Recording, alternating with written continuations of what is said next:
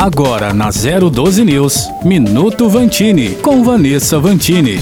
A maior floresta tropical do mundo, com uma rica biodiversidade, o pulmão da Terra. O que você já ouviu falar sobre a nossa floresta amazônica? Boa parte do território brasileiro é coberto por ela. Sabemos da importância de cada centímetro de verde, de cada gota de água e respiro de vida por lá. E não é à toa a fama internacional que ela tem. Pare Pense, que imagem vem à sua cabeça?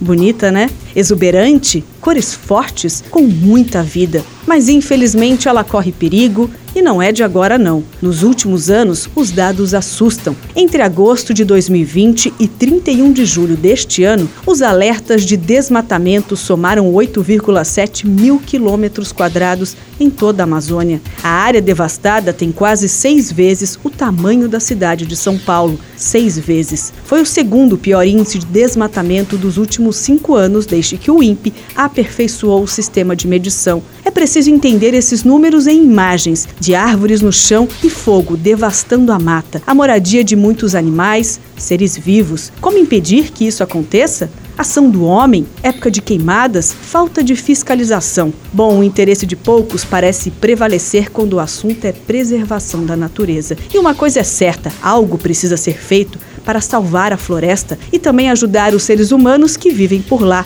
que dependem dela. Essa riqueza natural que garante as nossas chuvas e a vida de tantas pessoas que podem sim se transformar em riqueza econômica. Mas para isso, a maior floresta tropical do mundo precisa ser útil, viva, de pé. Vanessa Vantini para 012 News.